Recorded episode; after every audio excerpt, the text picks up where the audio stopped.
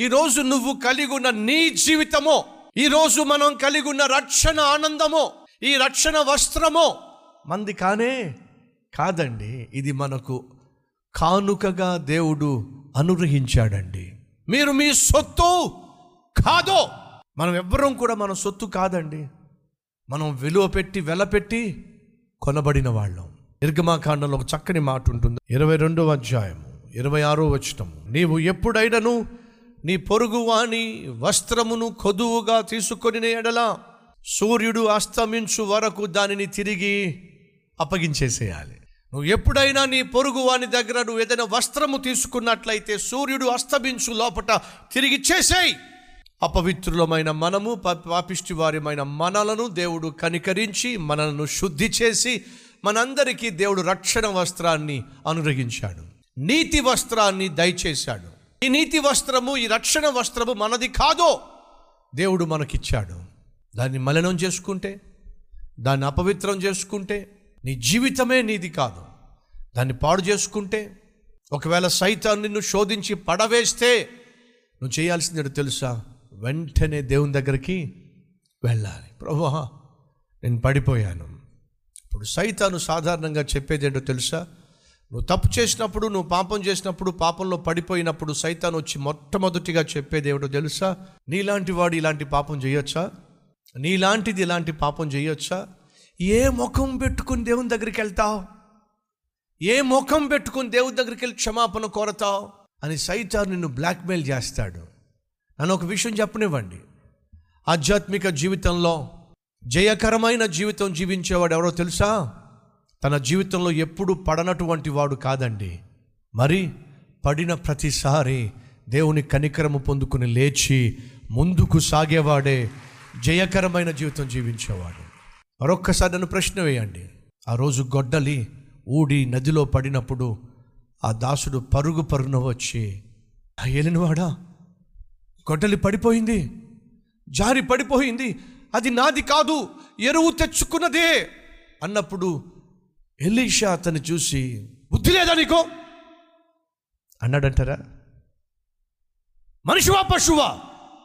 ఎరువు తెచ్చుకున్న దాన్ని అంత నిర్లక్ష్యంగా పడేసుకుంటావా? అన్నాడంటారా?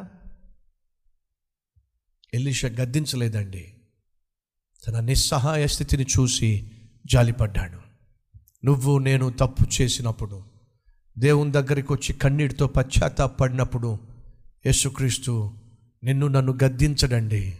మన నిస్సహాయ స్థితిని చూసి ఆయన జాలిపడి తన రక్తములో మనల్ని కడిగే శుద్ధి చేస్తాడు.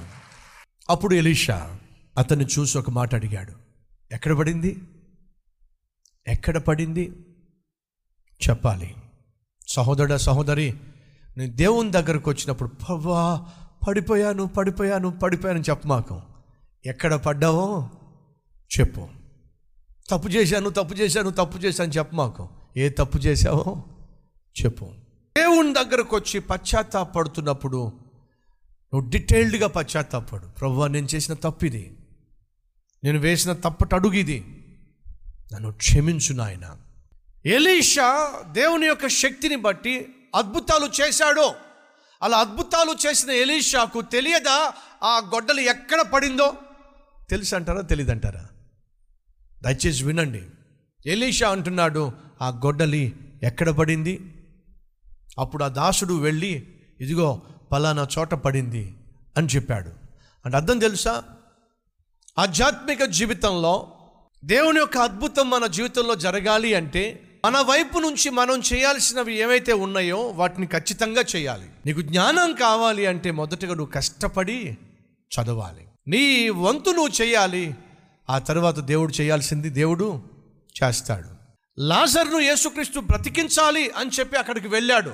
లాజరు చచ్చిపోయి ఉన్న చచ్చిపోయి కుళ్ళిపోయి ఉన్న శవంని దేవుడు బ్రతికించబోతున్నాడు. అని యేసుక్రీస్తు ఏమన్నాడు తెలుసా? ఆ రాయిని మీరు తొలగించండి. ఏ రాయి? రాయే! తప్పుకో. అని తప్పుకోదా? లాజరు బయటికి రా! అని పిలిచినప్పుడు చచ్చిపోయిన లాజరు బయటకు వచ్చాడే. మరి రాయిని చూసి రాయే! తప్పుకో. తప్పుకోదా? ఖచ్చితంగా తప్పుకుంటుంది. కానీ రాయిని తొలగించగలిగిన పని వీళ్ళు చేయగలరు. శవాన్ని మాత్రం బ్రతికించడం వీళ్ళకి చేతగానే చేత కాదు మీకు ఏది చేత కాదో అది నేను చేస్తా. మీకు ఏది చేతనైందో అది మీరు చెయ్యండి.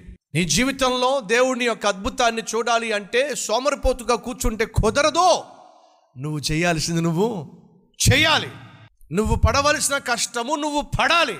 ఎవరి జీవితంలో దేవుడు ఆశ్చర్యకార్యం చేస్తాడో తెలుసా? వాళ్ళ పని వాళ్ళు శక్తి వంచన లేకుండా చేసే వారి పనిని మాత్రమే దేవుడు ఆశీర్వదిస్తాడు. మనకివ్వబడిన బాధ్యత మనకివ్వబడిన సేవ మనకివ్వబడిన ఉద్యోగము మనం చేస్తున్న పని మనం శక్తి వంచన లేకుండా చేసినప్పుడే దేవుడు ఆ పనిని ఆశీర్వదిస్తాడు అభివృద్ధి పరుస్తాడు. ఈరోజు నువ్వు లేవాలి. నూతన జీవము కలిగి లేవాలి. నూతన వ్యక్తిగా నువ్వు జీవించాలి. అలా జీవించాలి అంటే ఈ రాత్రి నువ్వు ఒప్పుకోవాలి. నువ్వు ఎక్కడ పడ్డావు? ఈ రాత్రి నువ్వు చెప్పుకోవాలి. నువ్వు ఏ విధంగా పడ్డావు? అలా నీ తప్పును నువ్వు ఒప్పుకున్నట్లయితే నా ప్రభు నిన్ను లేవనెత్తటానికి సిద్ధంగా ఉన్నాడు. లెట్ అస్ ప్రే